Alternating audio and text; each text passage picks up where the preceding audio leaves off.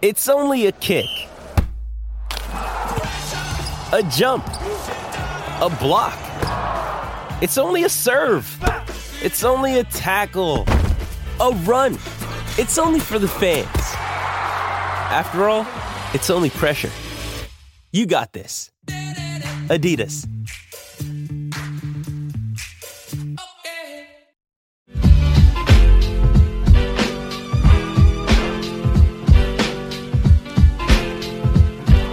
Brother, do you know Kevin Kinkead from Crossing Broad? Uh, I do not know him, no. Yeah, he just put some. Well, I know who he is. Kevin Kinkead. I don't even know who that is. anyway. It's always soccer in Philadelphia on a victory Thursday. Uh, or well, it was not a victory. Actually, it was a draw. It was a two-two draw. It was an aggregate victory, three to two. Philadelphia Union over Atlas FC, and uh, you know, for a team that needed ten years to win their first playoff game, the fact that we are sitting here talking about the Philadelphia Union knocking a Liga MX team out of the Champions League is uh, quite the turn of events that I did not predict when we started this podcast in 2016. And and I can confirm probably as well that Joe Tanzi, who joins me on the show today, did, did not see this uh, coming seven years ago either. Is that an accurate take, Joe? And how are you? I'm good. Does this count as the first uh, Union post game show of the season by anybody? I, I guess, yeah. Well, true, yeah. Sorry, Yes. I, I, I, I'm trying to not be petty about that, but yeah. No, it's all Um, good. It's all good. I yes, we have been. Uh, well, yes, another topic for another time. But it would have Right. sure would have been nice to talk about that after uh, in the immediacy of uh, of of the the final final whistle going as trash uh, was thrown down onto the field and the chant was coming from the stands and all hell was about to break loose before the uh, ref finally called it right around right around midnight. But um, I, you know, I, I got to be honest. I have no rundown here. I just got off the phone with somebody else. I'm flying by the seat of my pants, but I want to start macro, and I just it's it's just that it's that they knocked off a Mexican team in the Champions League. They're to the semifinals for the second time in three years, and uh, that's an accomplishment, man. I mean, like it, it should not be lost on anybody, uh, you know, regardless of what expectations are for this year. That uh, getting to the semifinals of the Concacaf Champions League is a a big fucking deal, as Joe Biden once said to Barack Obama. And um, yeah, I guess that's my entry point here. Is like let's let's at least just try to like you know like realize the the um, the the massiveness of the of the moment. I guess for lack of a better word. Right, and we can finally put to bed the poor performances elsewhere this season because the the one caveat hanging over this team was, well, they're playing like garbage, but if they make the Champions League semifinals, all is forgiven. And uh, it, it feels nice to to be talking about that because it, I mean, look, we've seen it how many times with MLS teams in Mexico where that early goal goes in and they just crumble, absolutely just fall to pieces. It's a tale as old as time, and luckily, uh, the Union were able to, to battle back. It wasn't a perfect performance, but it was a a very gritty, hard nosed performance, and it showed a lot of resiliency. And from from the bigger level, I mean, two Champions League semifinals in in three years, you get to try and enact some revenge off of LAFC, which is always uh, a fun storyline now.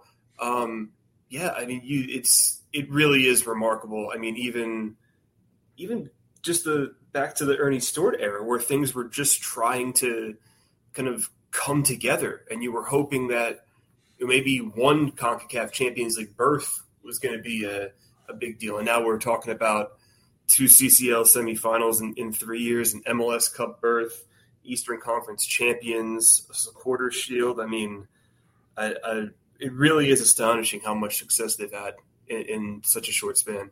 But it was gritty and uh, you know, like a like a test of mettle in a in a different way because Right. I think like normally we, we would have all been uh, under the under the guise of or, or under the thought that like hey they're gonna have to go out down there and like defend like hell and you know batten down the hatches and bunker and like kind of uh, you know play for a, a nil nil or something like that. Like I didn't I didn't expect them to have to be tested in the sense of like going and and getting the goal and, and then Right. going and getting the second goal. And, and so that that showed me a lot because I mean this is a team that scored couldn't score at home against Kansas City, needed a penalty to score against Atlas at home in the in the first. I mean there, no, there's no indication going down there that they, they were going to even score in Mexico at all, let alone score twice.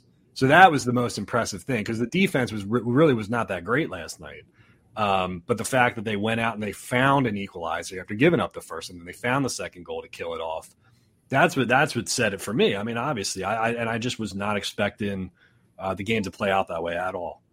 No, and I think it also is a credit to kind of what these guys have been been working through. I mean, Mikael Uhre, I mean, talk about a guy who's just been drugged through the mud about his performances so far this season, and and it, to go back to the well, they conceded an early goal that could have crumbled. He could have crumbled after that the Wondolowski that he pulled in the Yeah. in the first half. Did we, Like, did we actually get a like? They showed the replay of that once. Did we? Um, are we like convinced that it came it came off his shin, or do we think that the other guy got a touch on it? Because when I watched it the first time, it didn't look like totally clear to me. mhm. And I was sitting there, I'm thinking like, if he fluffed that, I mean, that's a fluff of a lifetime. Because because then Atlas comes down and scores on the other end. Yeah, I think I thought initially that the defender got a touch on it because they, they were they were claiming for a corner kick. They were all calling for it. Yeah, it wasn't just him in like embarrassment saying like, oh, it went off of him. Like I saw Carranza uh, calling Yeah. it too. Yeah. Yeah, but the, the replay, I guess the, the final touch went off his boot, so you know you can make the case if, if you're that close and you make contact. Um, and and even a few minutes before the second goal, he makes that that run that just drags the defender right into Carranza's um, Carranza's space. Oh God, yeah, yeah, yeah. So like, it, it, to me, it speaks to like the, that last goal they had with, with Uhre creating it and, and playing the assist, and Leon Flach, who we all know doesn't have the offensive skill set that anybody in that midfield has. Um, for him to to hustle and play that ball, I mean, that kind of just speaks to like these guys are they're they're gritting it out regardless of of what they've been doing in MLS play, and also um, Julian Carranza. I mean, that price tag is going to be absurdly high. Yeah, yeah, he's not. He's uh, he's not long for uh for for this world. I don't. I don't think. Um, very much not. Yeah, and I, you know, I, I'm I'm watching. I'm actually as we're as we're talking right now. I got my laptop pulled up. Uh, I'm we're recording. I'm on the desktop, and I've got a laptop here, and I got the 10 minute highlight reel going. That's how how much shit was going on last night. So I can go in a million different ways, but I, I think. I mean, I think you have to kind of look at the lineup itself and the the thought of McGlynn going in, uh, getting the start, and uh, Leon Flach coming off the bench because I, I don't know about you, but you know if you pencil this one, if, if you look at this one on on paper and you're thinking like, oh, you're going to go do the thought is that you're going to have to go down to Mexico, you're going to have to scrap and defend like hell and just like throw your body out there. I I mean, common knowledge based on that would have told us that like Leon Flach is the kind of guy for this game Mhm. you know, go out there and muck it up and get stuck in and rah rah and all that, whatever. And so I, you know, I know that. Well, I guess here's the question I'll ask: knowing what we know, because because McGlynn got the assist on the first goal and he had an excellent game, really. Um, but I wonder how much of that was Jim thinking like, hey, you know, I- I'm ready to, you know, unbalance it and like try to go for it a little bit more offensively versus knowing also that Atlas was missing guys, right? And they were missing Lozano in the midfield goalkeeper was a different goalkeeper. I think it was the other guy in the midfield too, whose name I can't remember. So I'm just wondering how much of that do you think was Jim thinking, "Hey, I'm ready to just give Jack the reins," versus like, "Hey, this is a spe- specific like one game kind of thing where I think his inclusion in the starting lineup is going to make a difference."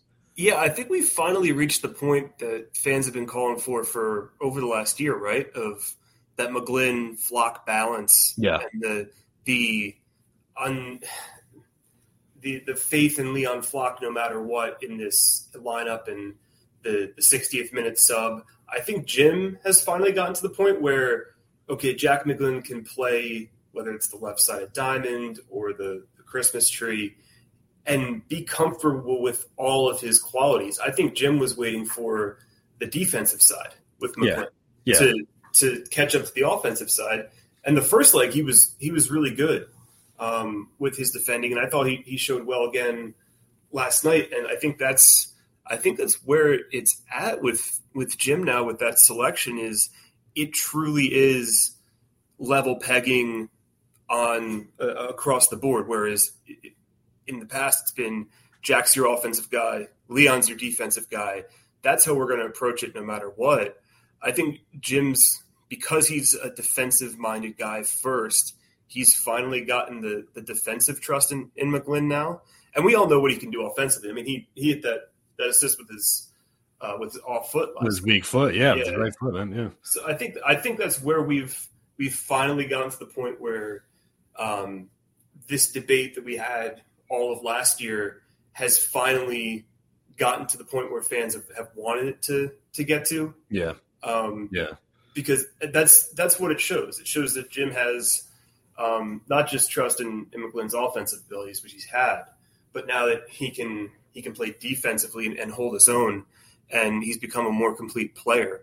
Um, I think that's the the reason why he's been able to, to start these Champions League games. The, at home, of course, you want to you want to go for it, but to have him defensively to go for it, to rotate the guys like he did in Cincinnati, um, and then you do have a, a, closer now. You have you have a few closers on the bench now with Flach. Um, I don't know if Bueno's at that level yet, but he could technically be one. Uh, Perea can be that. Uh, Damion Lowe can be that. So um, it, uh.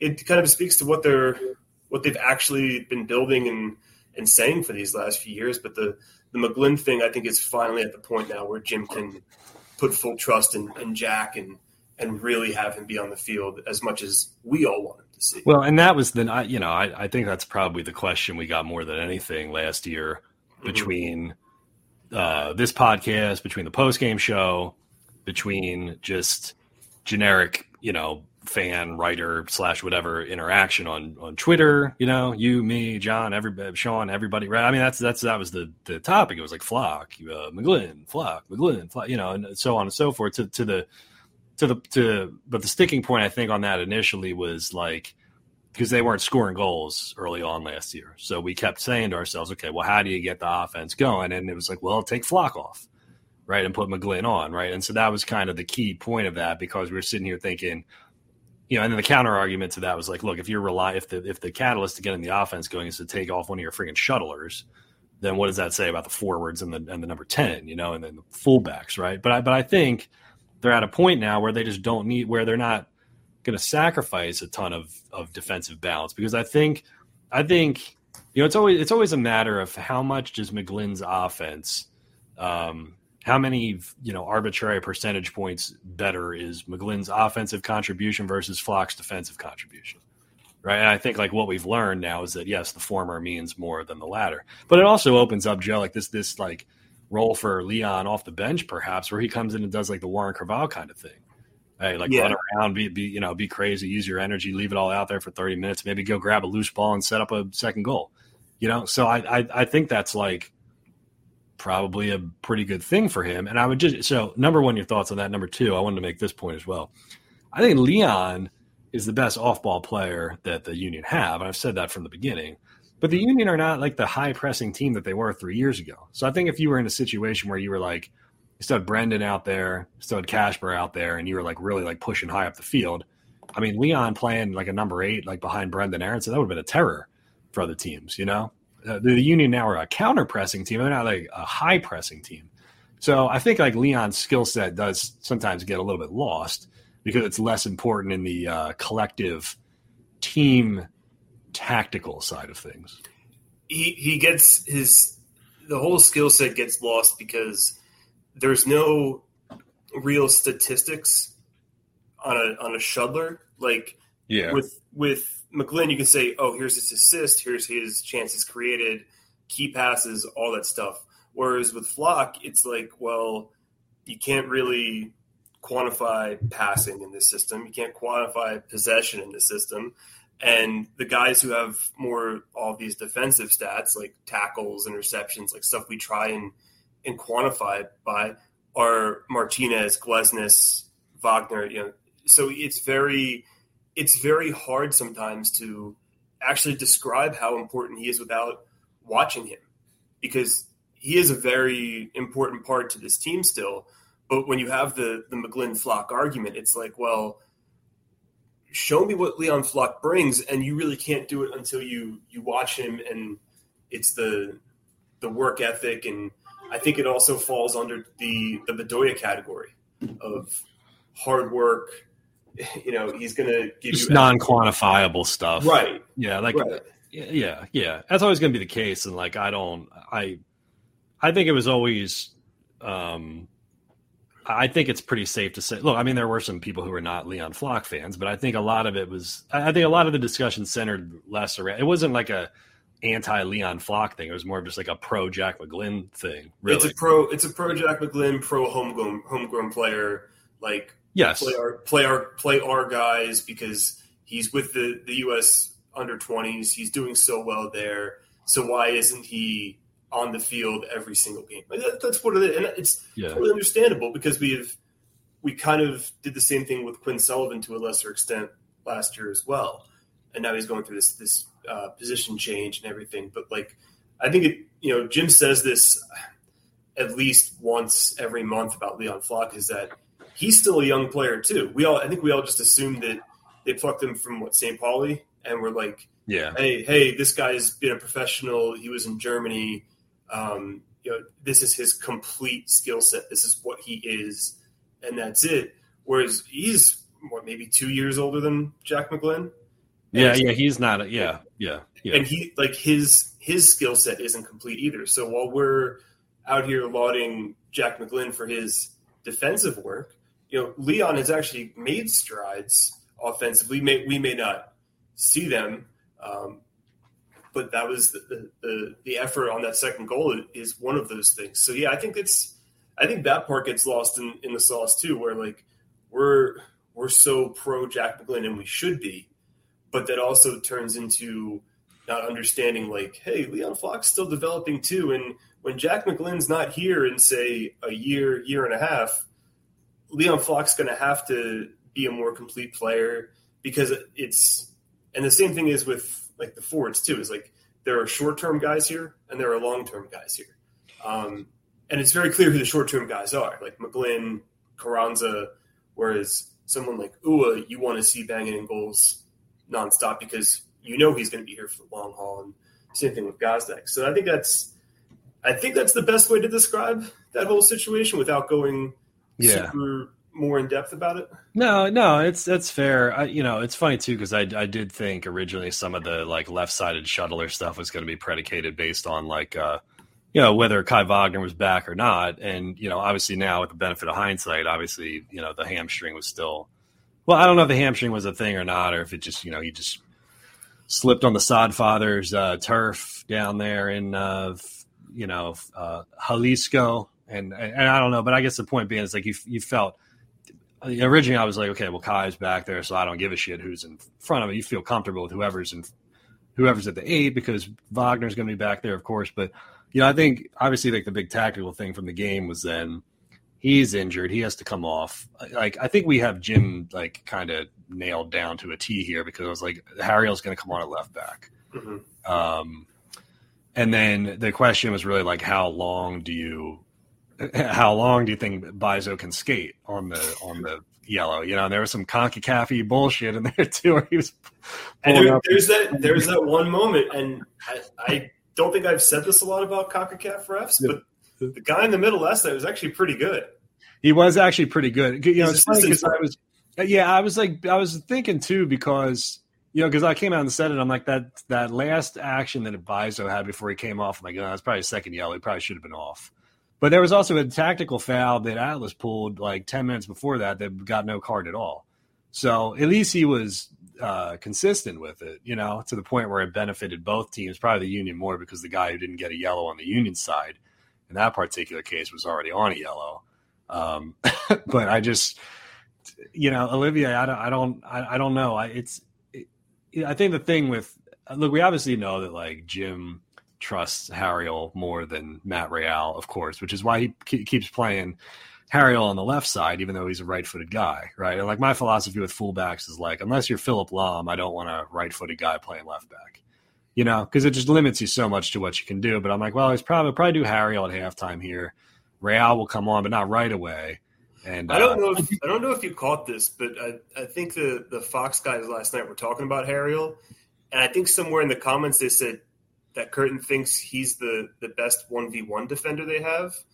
Um, Yeah, which enough, is yeah. which is a line I think Jim used for Ray Gaddis for like every, every year that Ray was here. yeah, who Um, played on the left and the, and the right. So Yeah, so Yeah. maybe like maybe that's what he what he thinks. He's like, well, forget the the whatever footedness on um, the left or right side. Like if he can defend one v one, that's that's the ultimate kind of tiebreaker there on who. Yeah, and the game did not call, you know, and listen, like I think, you know, it would have been different if at that point the game call, call, required another goal for the Union, which it did not. Mhm. Um, so I, uh,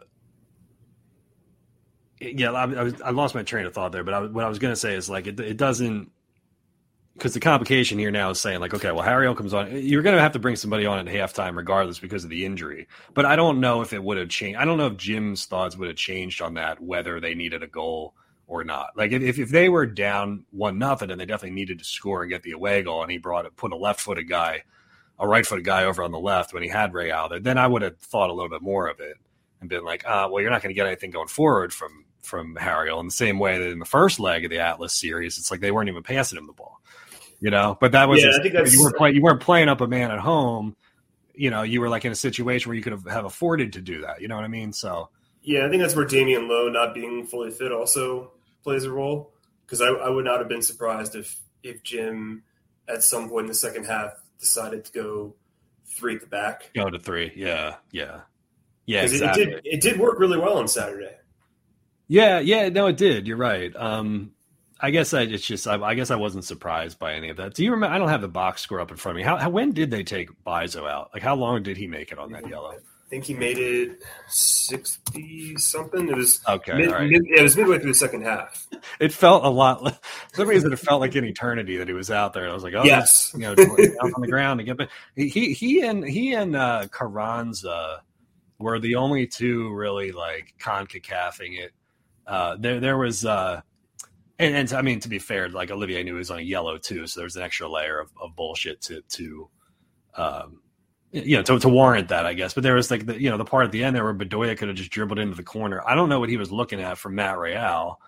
Like, I think Real was just sitting there saying like, "Hey, why are you not like running into the corner here?" Or maybe it was Harry. Uh, Whoever was on was on that side behind him was like, "Why the fuck aren't you just running into the corner?" But they, they, they didn't like they they played they played him in the second half, you know, and they played him throughout the game. Like the Union really did not do a lot of bull bullshitting, you know. And I know I know that they got I know that they got the red card at the end. So for the final 13 minutes, yeah, they're playing 11 versus 10. But even then, they could, uh, you know, Andre Blake could have just hoofed it up the field, heard the chant, and then they could have bunkered down and just tried to play it that way. But they they didn't. They you know they brought the ball up the field and you know they went for the second goal and they got the second goal. But I was getting I wanted to ask you like when you watched the um the second goal replay. When Uhre put that pass in, did that clip the defender's leg? I'm not sure. because it looked because it looked like it bounced to me. I watched it like a hundred times, like I could not get a like a clean view of it because I was sitting there thinking, I'm like, oh my god, if he screws this pass up, like Union Twitter is gonna explode, you know, um, because they had fluffed the the two v one going the other way, not not long before that. Um, but I was like sitting, I'm thinking, holy shit, that barely squirted through because the way the ball kind of popped up, it made it look like it hit, it hit the looked like he megged the defender, but it may have clipped like a heel through the nutmeg, and I was wondering why it sort of sat up like that. Um, I Am I, am I allowed to say now that he had the assist on the the series clinching goal that Mikael Uhre actually had a a decent to good game, but the the two errors are the big ones we we would have remembered. Well, you can you can spin it, and I'll, I'll allow you to. I'm giving out permissions to my to my guest here. Um, I, I will. You can certainly spin it into a like he put he put himself in great positions kind of kind of thing. He had the he had the. God, I'm gonna try to remember them all off the top of my head. He had the one where he kind of got by the defender after the ball got hung up, but he didn't square it back. Still latched onto a ball. You know, he had the other one where he botched the run, but he was there. Uh, the other where the offside, the ball was offside, but they ran onto it anyway, and he was going to be there for a tap in. It was like a yard offside if it if it had taken place. I mean, he he was he he. There's a type of game where he could have scored zero goals, which he did, or he could have scored five. I think the the Mikael Uhre conundrum is why don't you score goals? And yeah. I think it, if you compare it to the last striker who was streaky here, um, when Kacper Przybyłko wasn't scoring goals, he also wasn't doing a damn thing to do anything to to set up goals. Like it was just no straight up laziness. Whereas like Uhre, like yes, the goals still need to come. You're a designated player forward. They they have to to come in. You have to contribute to goals. That is your job at the end of the day. But every time I watch him, he still finds himself in the right positions, and that maybe at least from like my view, taking you know not being a a fan and like emotionally committed to it, I, maybe that's where I differ from everyone's viewpoint. Where I still see him doing all the the right things, like he's in spots, he's on the ball, he's being he's being physical with defenders, which I thought him and Carranza did a, a fantastic job of last night.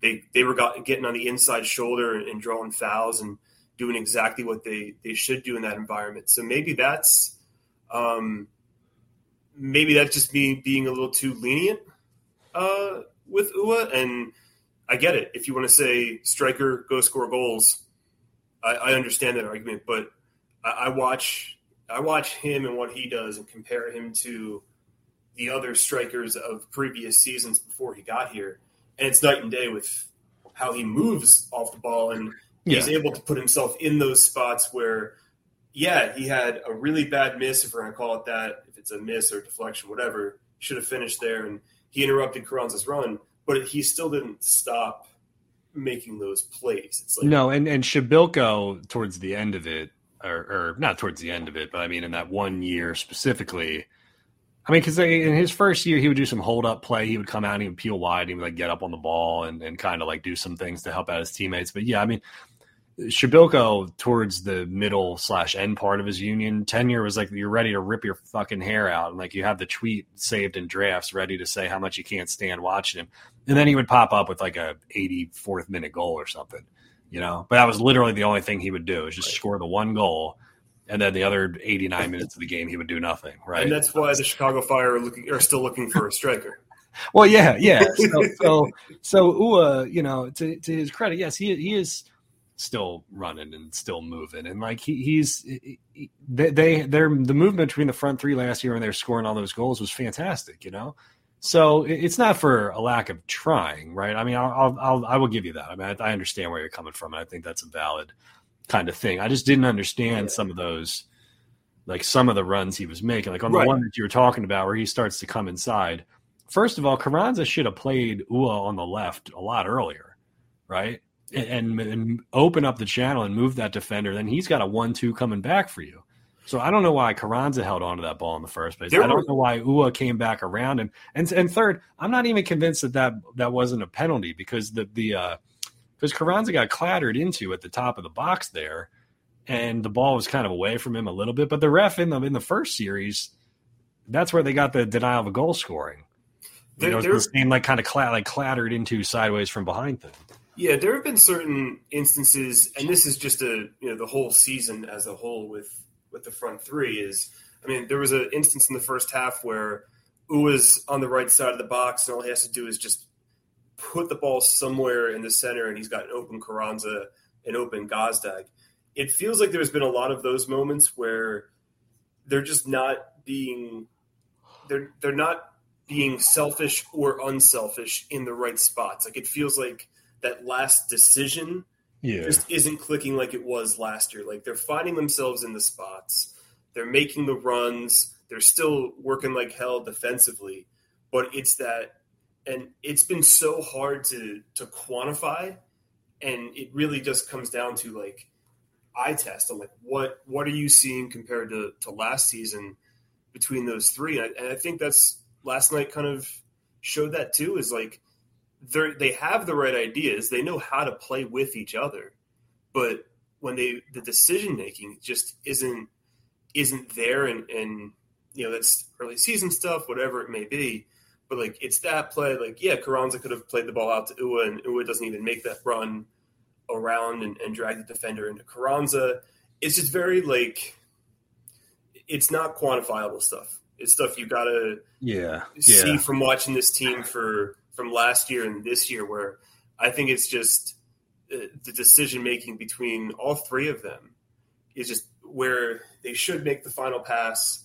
They're It's just not where it was. or something like that. It's yeah. just not where it was last year. Yeah, you know, I mean, it's nothing that you can really put a finger on unless you're like watching all the games like we are and just saying like, you know, something's just up with the eye test here. Like their their decision making, their runs and whatnot. I'm watching back the. uh you know, this doesn't exactly help on a on a non-visual medium, but I'm I watched that play like five times in a row again just now. And my only thought is that like he was thinking he could like kind of slide, do this like loopy kind of like like move to get behind Carranza, and Carranza could just sort of like leave it out there for him, uh, which would have been a really good angle for a shot. But I mean, even then, it was a lot to ask because there's two guys chasing. You know, in addition to the, it was like a two v one, but two guys were kind of right behind him. So he had Gazdag coming down to the left, but he was kind of out of it. Um, I don't, you know, the one thing that I started doing is in, in lieu of, um, you know, taking notes for the shows now, I just kind of look back through my like rambling Twitter page from the night before and like kind of, yeah, yeah, like I, of, I do that when I write, and I was like, well, what what happened before what sequence? And I just go through and like, okay, that's that's where my head was at at those. Yeah, uh, yeah. I don't, you know, and we don't need to get too deep into this. It's kind of like gets in the weeds. It's hard to illustrate on a podcast, but I, I didn't think the center backs were that amazing last night. Um, you know, at least for like like for decent stretches of the game. You know, that first goal was a was a an abortion of of maybe I shouldn't say that word. It was a bad goal to give up, and uh I don't know. You know, Roe versus Wade. Yeah. I'm trying to be sensitive here, so um, Um, is it? Are we? I think there's a few guys to. to I think that is the the classic case of we're going to draw out the center back. We think we know what Bizo's weaknesses are, and I think they did that to perfection. Because I think Bi- Yeah. like, Bizo still has those moments where it, it happens once or twice a game where he gets where somebody gets dragged out or he gets out of position. Like it's still a it's still an incomplete product with him. And he kind of gets pushed. He kind of yeah. He kind of gets sucked like uh like sucked up, kind of pushed out. I, I don't I don't know if they had some kind of uh you know strat strategic like thought to like hey if like Quinones is like on your side and he's kind of hovering like get up get up and get on his back like don't don't give him that space in the hole. I, I'm trying to watch it back again actually as we're speaking here. Of course you don't have the full replay from uh they've got a 10 minute uh, highlight reel here and then this one's cut short or whatever. I, I don't know why they, they cut him like this but like yeah he got kind of pushed up. Julio furch actually does a does a really really good job kind of running into the corner and jack elliott passes him off to Glesnes so because Mbaizo gets pushed up Glesnes has to then go wide where he doesn't want to be. Like center backs don't want to go over there. Right. you know we don't we don't want to go out to the to the touchline right? Because it's just we, we don't want to defend in space. It's not like our thing you know like we're not ray gaddis right right you know like we're just more comfortable banging with dudes in closed quarters or heading the ball out of there i don't want to be facing a guy i don't want a guy facing up at me dribbling from the from the side but you know the other thing that killed me on that that goal because they had uh yeah, maybe it was Herrera. I can't remember the guy's name, but they had him like on his knees in the box and they defended it well. And then Jose Martinez just stood there and watched, you know, Yeah, and, and then- and-. And then the, the second goal is, you know, I think Elliott was way too passive. Um, just like either go for the ball, try and make a block, or or, or protect the the near post, do something. Yeah. Um, and he kind of just had nothing happen. I think he's dipped in form a little bit. Uh, I think Jack hasn't had it. Yeah, I don't think Jack's had had that great of a year, to be honest. Um, and that's a tough one because you're moving in transition, and there's a guy f- kind of floating behind. So Glesnes looked like he was playing that where he was just going to try to cut off the cutback if it came, and the cutback never came. But I think because Kai got cooked so bad, the center backs just weren't expecting him to get like abused the way he did. So Elliot just kind of had to abandon his guy and like just try to. I don't, I don't know, just come over and eh, try to get in the way. Yeah, it is. at least kind of no man's land for, Yeah. for him there because Kai. I Yeah. That was kind of the play that was just like, all right, we gotta get Kai off at halftime and and, and figure it out from there. Yeah, because originally I was looking at that, I'm like, why is Glesnes so far off? And then I'm like, oh, they just both were like trying to scramble because they, I, they just, they probably just did not expect like the left back to get totally killed like that. You know, it's as soon as I watch that replay, I'm like, that's uh, something's got to be wrong with him because he's he never gets, yeah, he never gets beat like that. So I, I just, I didn't think too much of too much of that. And that the first one we can analyze the shit out of, and maybe I'll do a thing on Twitter. But the second one, I was just like, whatever, you know. Um, I don't know. From from there, I mean, it, it, you know, it got it got progressively more Concacaf, I guess, towards the end. Like the feed was shit. I kept seeing color bars every five seconds, the same same way everybody else did. It also didn't help that, that John Strong and Stu Holden, who by the way, I, I could have sworn they've they've watched maybe one Union game this year, Yeah, and they're just going off of like things they saw in 2022. Um, and they're on a monitor in Los Angeles, and they're just like, "Well, we don't exactly know what's going on." Oh, but here's confirmation. Like halftime, it took them like two Yeah, minutes to figure yeah. out who the subs were. Like, it's, Oh yeah, yeah, oh yeah, exactly. Because I'm like sitting there thinking, I'm like, I see Harriel running around over there. Are they going to say say anything about it? Yeah, Yeah. that's a tough. That's a tough answer. Then they're at the mercy of the feed too, because of course the feed misses like three like near goal uh, opportunities again. Like it's just I don't. I don't need to go on another screed about like cutting away from games and like you know being a, a technical director and all this, all this stuff, but uh, you know it, it just it, you know the shit starts coming from the stands and then you got the chant coming out of here and I'm like I I don't I don't know I don't want to get into a whole big sidebar about the chant and all this stuff because this isn't really like the time or place for all that. I mean it's they won a great I think- game. I think we all know, like, I think we all have an understanding, like, yes, it's very bad, and there should be Yeah. punishment for it, and um, and we should point it out. Like, I think that's, I don't think it's a, a long kind of diatribe we need to have about it because Concacaf is, is trying at least. well, right. They're they're gonna they're gonna handle it, and there's you know there's gonna be some kind of retroactive punishment handed down here. You know, it'd be one thing if that happened for all, and there was no mechanisms in place, and they didn't think there was anything wrong with it, and like it had just flown under the radar. If, if that would be one thing for every for every blue check mark on the planet to have to go to Twitter and say about how bad it is and whatever. It's like I I like like we know. Yes. You know what I'm saying? I, I don't. I'm not like trying to downplay it or say like like anybody can skate or whatever. But I don't. We're beyond the point where we need like like I don't. I don't like this term, but I, we don't need like virtue signaling when it comes to the chant, right? We we've all established that it's bad. The uh, you know the leagues have established that it's bad. There's been um, you know a, a structure for for punishment that's uh, attached to it now, right? So, so it's just about them executing on that kind of stuff. I, I don't also- think we, we- I don't think we need to flock to. I, I don't need like people just to, to feel like they're obligated to go onto Twitter every time they hear it and say, "Well, there it is again." Like, well, okay, I like Yeah, we all heard it, we all saw it. Like the the you know, hopefully the people who are in charge of policing it will do what they've they've uh, Set- set up to set- do. yeah. You know, Also, the, if the referee stops that game in what the 88th, 89th minute, like that Well, game's not getting that game's not getting restarted. Well, no, and that's what I was going to ask because because I didn't I didn't I don't remember the technicalities off the top of my head, but when they hear it, they're supposed to stop the game now, Uh, they they issue the warning in stadium, which they did. right? Because you hear the guy speaking in Yeah. uh, Spanish, and the it, they played that twice. I Um, mean, it's just like what like I I, I understand it's yes it's whether whether that I guess what I'm point. trying to say is like whether that was protocol or not, that whether that was correct protocol or not for the ref to just keep playing. It felt like the right thing to do because he was probably just thinking to himself, like, "Well, we only got six minutes in this thing. I should fucking get it over with and get out Yeah. of here." And we only have six minutes. This thing is going to devolve into even more chaos if I stop the game. There's going to be things thrown on the field. The, the environment's going to get worse. And then you're going to have this Yeah. 30, 30 to 45 minute break just to play five minutes of a game that everybody kind of knows what the result That's is. it. That's pretty much in the bag, right? I don't. I, I like to me, it felt like he was. uh I don't know, de-escalating in a way, right? I mean, like, what's what's do to to to just let the game keep going and just let it roll. It's like I, I probably uh, because I'm thinking, what's the alternative if they do stop it? If they do stop it, then just more shit come down on the field. You, you know what I'm saying? Like, what's what does the alternative look like? It, beco- it becomes it becomes a lot worse. Also, I, I was convinced that Bedoya didn't go to the corner because there was things just flinging at a high rate. Um, Oh, you think? Do you think that had something to do with it? I don't I don't know because Ali's been through the, every battle possible in Yeah. CONCACAF, but Yeah. like I thought that for a second. I'm like, oh, is there just are are just projectiles just flying left and right. yeah, yeah. No, it's interesting. I mean, well, regardless of whether that played a role or not, he would have got pelted. So, um, right.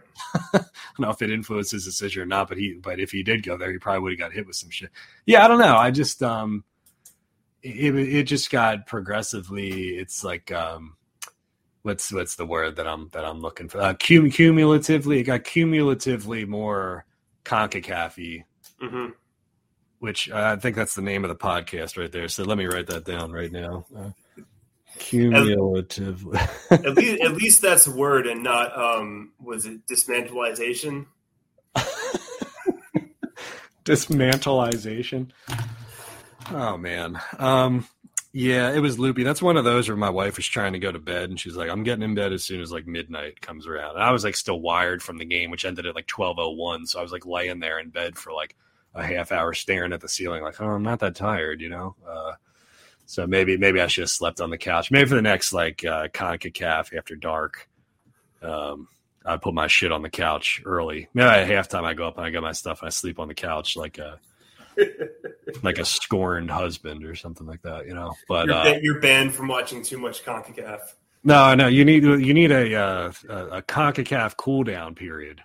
You do. It's, it's kind of what you, that's another good name for the for the for the episode. I. I will notice that, like Jim in, in the press conference last night, you could tell his adrenaline was still pumping. Like he, he's usually pretty cool, Yeah. calm, and collected when he gets into the press conference, but you could tell his his adrenaline was pumping. Whether it was from you know being pissed off at the fans, the, the, the emotion from the getting through the semis, whatever it may be, yeah. um, you could tell he still had a little extra juice running through his veins, and, and you know, totally understandable. But yeah, he was. well, could you could you imagine because they they showed two shots of him, one after each goal, where you know when the flag came up and he like he you know he's got his hands up in the air, and I, like can you just imagine what that feels like? Like you're a coach of the team or a player on that team, like, like you like you know this is a goal. And you're probably just thinking in the back of your head, like, please do not like fuck me out of this goal, uh, both Yeah. of these goals, because you because you knew that they were legit. Um, but just what that must be like mentally like you're in mexico you got these fans going crazy like you know you just scored but like the ref is it's, it's like in it's in the ref's hands like it's got to be like the worst worst feeling in the world I, and then the biggest like Tweeted, I tweeted out last night that bars doesn't have to buy a beer in in Philadelphia ever again. no no no no and it's funny too and you know what i didn't i gotta be honest too i didn't have a problem with either one of those flags going up just because that's kind of what they're taught to do Right. now you know um yeah and ultimately like what, what do we say when we had this discussion about uh okay was it gibbon was it the show that gibbons was on recently um where they had the the var non-var double review whatever the hell it was like ultimately oh montreal montreal Yeah. Yeah. even though that was a shit show like okay they got it right like at the end of the day the right call was made and that's what happened in the union game That Yeah. was yeah. There, there have been two worse refereeing debacles Yeah. uh, involving union games this year than Yeah. that. I mean, they got Yeah. their call right. I mean, the, the the Cincinnati PK, whatever it may be, yeah that was a whole debacle and stuff. And the Montreal thing. I mean, the right calls were ended up ended up being made, but like, yeah, they handled that fairly easy compared Is to it strange? Yeah, yeah. I mean, it's like, is it strange to say that as Concacaf as as this game was at times, that it felt like it was not that Concacaf in relative terms to like what it could have been or what we've seen before. Oh, like yeah. it was, re- it was refed pretty consistently, you know, and like I guess because the Union were on the front foot or led by aggregate, there's no rolling around from the League MX team. And the MLS teams don't do a lot of that shit to begin with. So other than Bizo and Carranza went down a couple times, he did get hit on those, but there, there, what there? Yeah, I guess there. It could have been worse in that in that regard. I guess is is what I'm thinking. You know. It, it could have been, yeah. Yeah. Um, all right. Well, we're like 40 something. That's kind of how long I like to go. Um, Joe, you want to plug your, I don't think I've had you on since you started your uh, Substack, right? Do you want to tell everybody about that?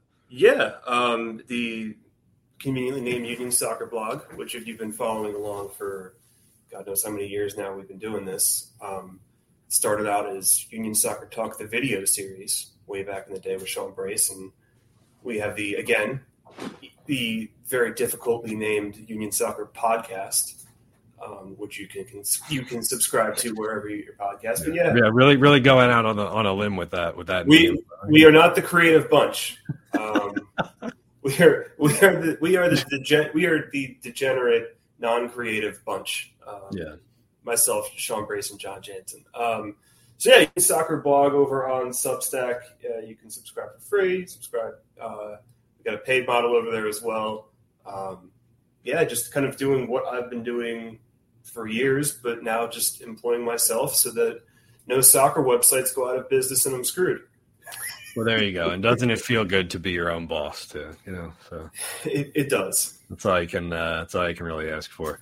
Joe Tanzi, everybody, uh, thanks, man. It's always a pleasure. We'll get you on Crossing Broadcast too one of these days if you want to come on and talk like you know Pac-12 like women's field hockey after dark or something. You know, I know you you're always watching something on TV. So. I am one of the five people uh, east of the Mississippi River with Pac-12 Network. Although I, I'm more of a more of a basketball guy than a field hockey guy, but I, I, I, I like how I like how all by the way I like how all of the like guys who do the union stuff have like a super random thing that they're like that they're into or that they also do like in addition to soccer. Like you're the like you're the guy who will stay up and watch like Hawaii versus Louisiana Tech on like Yes. Saturday at one a.m. absolutely. D- D- George has been to every high school within a 500 mile radius of Philadelphia, and I, I'm a uh, soccer and MMA and college football guy who somehow ended up doing a, a, a Philly sports website where nobody seems to care about any of those sports. But um, you know, They uh, just care about arenas and, and Josh Harris.